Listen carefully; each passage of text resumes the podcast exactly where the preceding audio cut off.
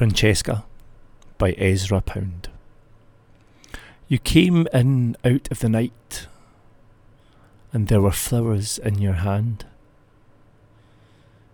Now you will come out of a confusion of people, out of a turmoil of speech about you. I, who have seen you amid the primal things, was angry when they spoke your name in ordinary places. I would that the cool waves might flow over my mind, and that the world should dry as a dead leaf, or as a dandelion sea pod and be swept away, so that I might find you again, alone.